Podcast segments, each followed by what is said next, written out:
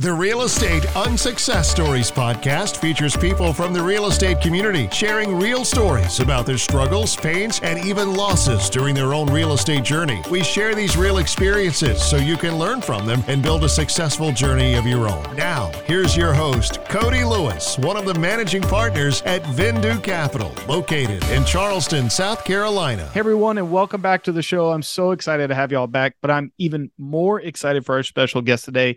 He is the anti-financial advisor, cash flow expert, podcast host like myself, and the founder of Money Ripples, Chris Miles. Chris, thank you so much for joining us. How are you, sir? Hey, Cody. Awesome. Loving it. Excited to be here. Man, I I say it all the time, but I am truly honored to have you on here. I'm so excited with, with all the stuff you're putting out into the world, all the great content, and folks, we'll link all that in the uh, in the very end of it and in the show notes, but please check out Chris's stuff. It's truly awesome. Chris, I love having you on here. Want to talk a bunch, but we always love starting with a good origin story here. So for the folks at home that hopefully are not, but are hearing your voice and seeing your face for the first time, would love to get your where you're from, how you got into real estate, and what you find yourself doing these days. Yeah, although I, I live in Utah right now, just south of Salt Lake. I actually grew up in Oregon. You know, I was raised by hardworking parents, parents that taught me good values. My dad was the typical Depression era mentality kind of guy, almost like the guy Dave Ramsey would be proud of. In fact, it would be like Dave Ramsey's older brother that Dave Ramsey looked up to, right? My mom was a starving artist, entrepreneur. In fact, she actually was trained by the same master painter that trained Bob Ross. So, oh. uh, so she painted happy little trees too, you know, back in the day, you know? and and so anyways, I was raised by good parents, but the one thing that they couldn't teach me really well was money. The only thing my dad taught me was the same thing he taught his little brother, Dave Ramsey, right? Was be a penny pincher, save everything, spend nothing, save it forever, and, you know, pack it away into your retirement plan, which is what he was doing, you know, and he was packing his four oh one k. He was paid off his house early. He was very proud of that. Um, yet, you know, we'd be sitting at the kitchen table and he's telling me all this stuff, but then on the same, you know, almost the next breath, he's telling me, ah, oh, man, we can't afford this. Or, you know, what do you think I am, made of money? You know, money doesn't grow on trees, you know. Or the worst one was, you know, what do you, I'm going to work until I'm dead. Like, this job is going to literally kill me. And so I kind of grew up saying, I don't want that life. So when I, after I, I got into college, I wanted to go into business consulting, but I thought I should have real life business experience. What should I do? And then the opportunity came out to become a financial advisor. Not knowing that they hired anybody off the street that could pass a test with seventy percent. I didn't know that, but I, The, those words kind of came back to me of my dad. And I thought, you know, if I can give my dad at least a few years of his life back, that would be worth it. Plus, if I learned something about money, that would be great too. Right. So I became a financial advisor, the mainstream salesman in a suit that you see. Yet after several years, I go and sit down at my dad's table and he says, all right, Chris, I'm sixty-one years old. What else can I do here? And I look at his finances. And after I go through all the numbers, I say, Dad, well, let's just hope that you don't live longer than five years after retirement because you're going to run out of money. You're basically going to have to die. And, right. and then, remember, he was debt-free. He had saved in his four oh one k's. He did everything right. Yet he was still not financially free. Mm-hmm. And that definitely didn't inspire a whole lot of hope in him. And he's like, well, what can I do? And I said, I don't know. I, this is outside of what financial advisors teach now. And, and I started thinking about his situation. But then I thought about my other clients, all of those people.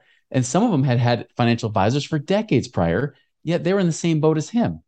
And what's worse, I vowed not to become like my dad. And guess what? I'm my dad because I was living cheap. I was saving on and all the, doing all those things, trying to pay off my debt aggressively, doing all of this. Yet I wasn't financially free either in my twenties. Mm-hmm. And so it, it, I kind of felt like a fraud. You know, I felt a little hopeless. And of course, when you're at that point to say, wait, maybe this stuff doesn't work. Maybe this is wrong. That's when, of course, when the student's ready, the teacher appears. That's when I started kind of going on my own journey. And I found guys that were, do real, were doing real estate investing and they were doing this stuff and they were in their twenties and thirties financially free. Yet I couldn't find any financial advisor in the firm. There's hundreds of guys that worked there. Not a one of them was financially free if they stopped selling their stuff. They were making money off the sales, off the mm-hmm. commissions they're earning, but never off the investments. And that's even including guys since the late seventies. So at that point, I'm like, okay, I'm never going to be a financial advisor again. I quit. I started doing more things with real estate, creating passive income. And the next thing I know, later about later that year, I actually was able to become financially independent myself. And I was twenty-eight years old. And from that point on, I'm like, well, what am I going to be when I grow up? What am I going to do now? I don't have to work. I'm work optional. And, uh, and that was a cool place to be, a scary place, because I had no plans to be there that quickly. Um, but it got me to the point where I'm now starting to teach people how to do the same thing, how to become financially free, how to do the opposite of what financial advisors teach, focus on cash flow, not just accumulating money. Right. Well, and I love that, because I know we were talking off camera. It's like, well, well what if you, everyone's projecting in the financial world, you're going to live till X years old. Well, what yeah. if you live till X plus five? What do you do then? Yeah. Do you have to go back to work? Do you, you know, where are you going to get your money from? And yeah. I, I love all the stuff that you're, that you talk about, because I, I think it opens the eyes to a lot of people that honestly, like myself, were taught, like, just save and, and grind and go to work, get a good job, climb the ladder, keep putting money away.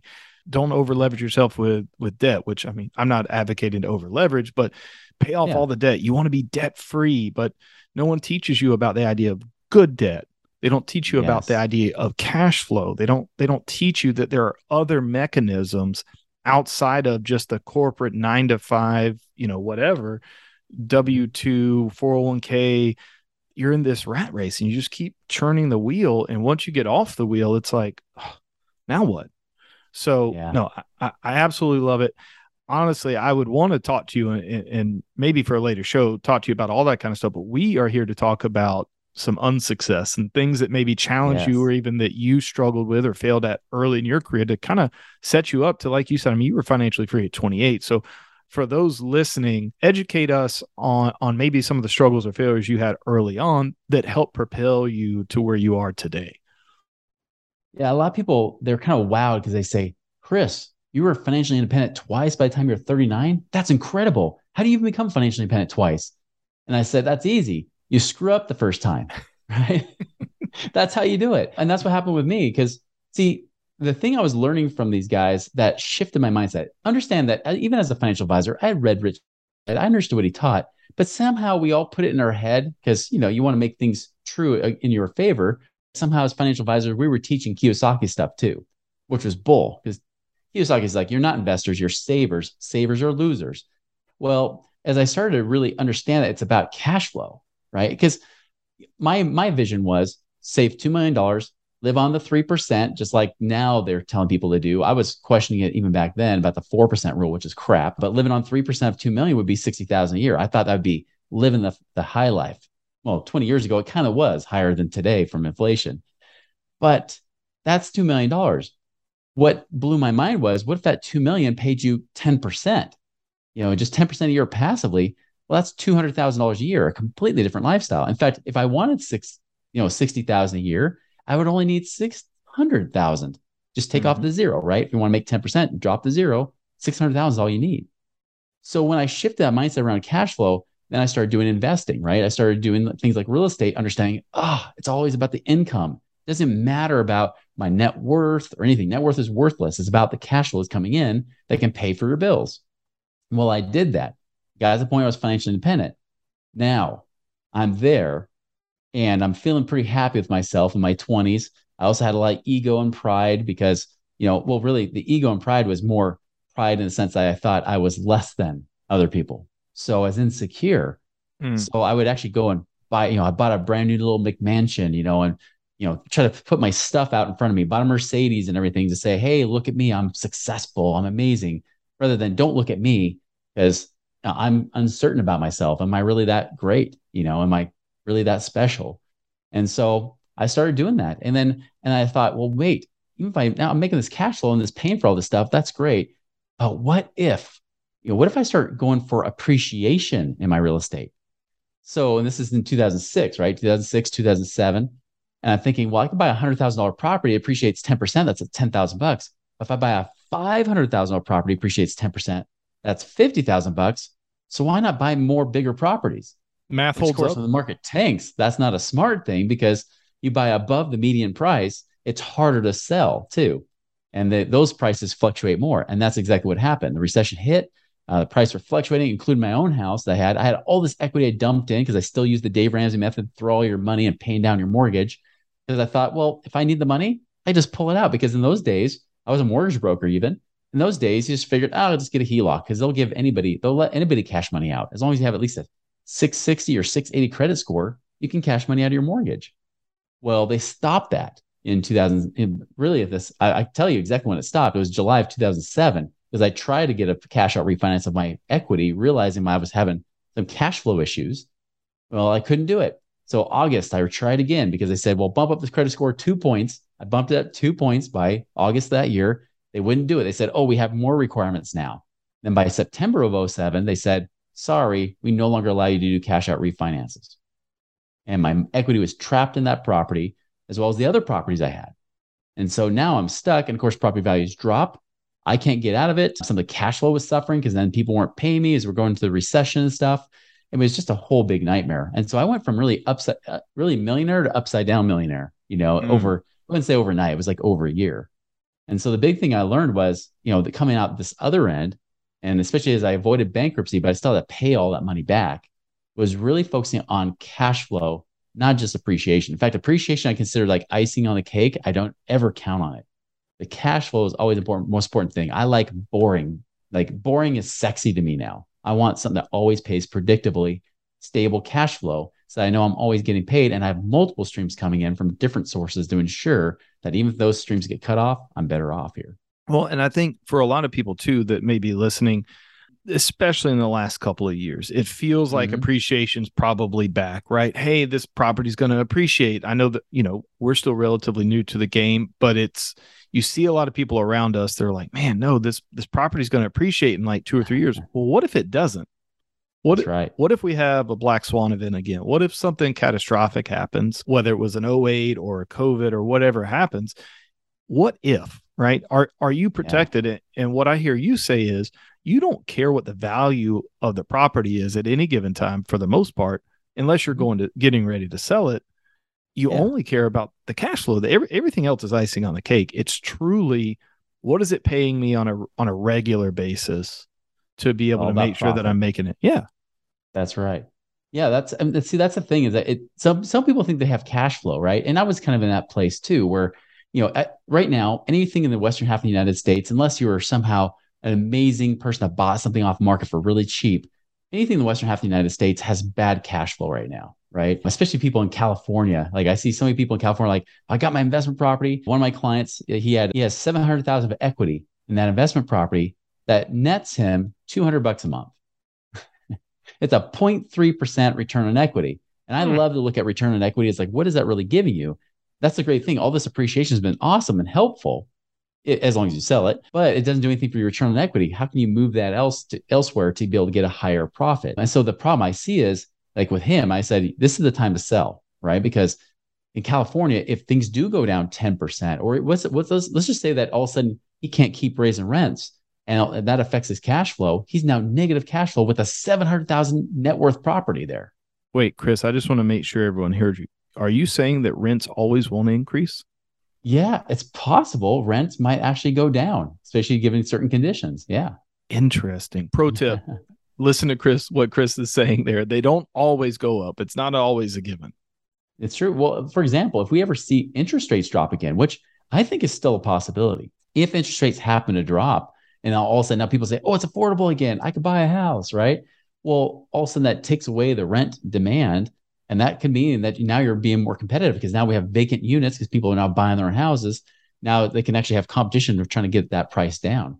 Right. I mean, that's not likely to happen, but it still can. You got to prepare for those worst case scenarios, always stress testing your, your investments. Well, and I think it goes back to your, your main point of if you're, if you're banking on appreciation, you're banking on the wrong thing. It, it's all about mm-hmm. the cash flow that's going to be the king of all the underwriting that you do.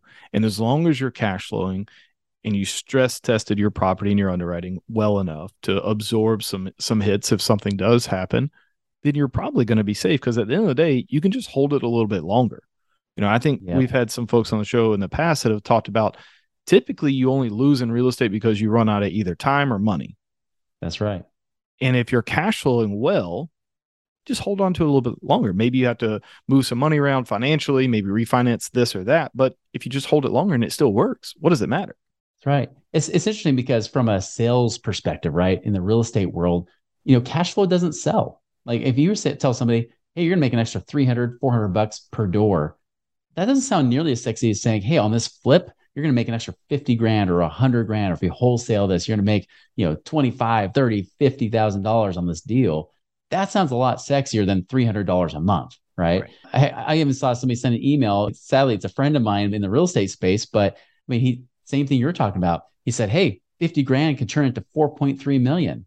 And I figured out he did the math. It's after twenty years, not to mention he charges you sixty-five grand up front. You, you pay fifty grand and then you get no cash flow.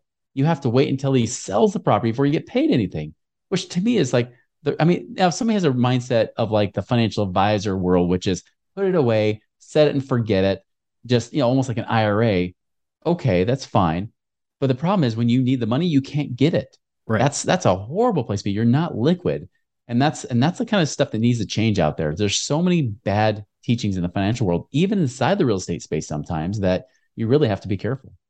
No, I absolutely love it. Chris, we could probably go on for this an endless amount of time on these types of topics. I, I honestly can't thank you enough for jump, jumping on board. Folks, if you're listening to this, I highly encourage you to go back and listen to this one again. Chris has a wealth of knowledge and has spoken just a fraction of what he knows here today. So, Chris, thank you so much for joining. I, I do truly appreciate it. It's been such a pleasure. Really appreciate it, Cody. Yeah, absolutely. And for those that want to maybe work with you, learn from you, invest with you in the future, Chris, where's the best place people can find you at? Yeah, anything that says Money Ripples. So either money ripples dot com or at Money Ripples on social media, even our YouTube channel's Money Ripples.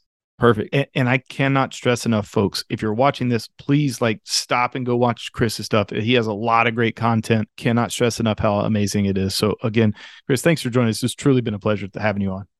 You're welcome. Thanks. All right. Thanks, everyone, for listening. We'll see everyone next time. You've been listening to the Real Estate Unsuccess Stories podcast with Cody Lewis. Be sure to subscribe today on your favorite podcasting platform so you can catch every episode of the Real Estate Unsuccess Stories podcast.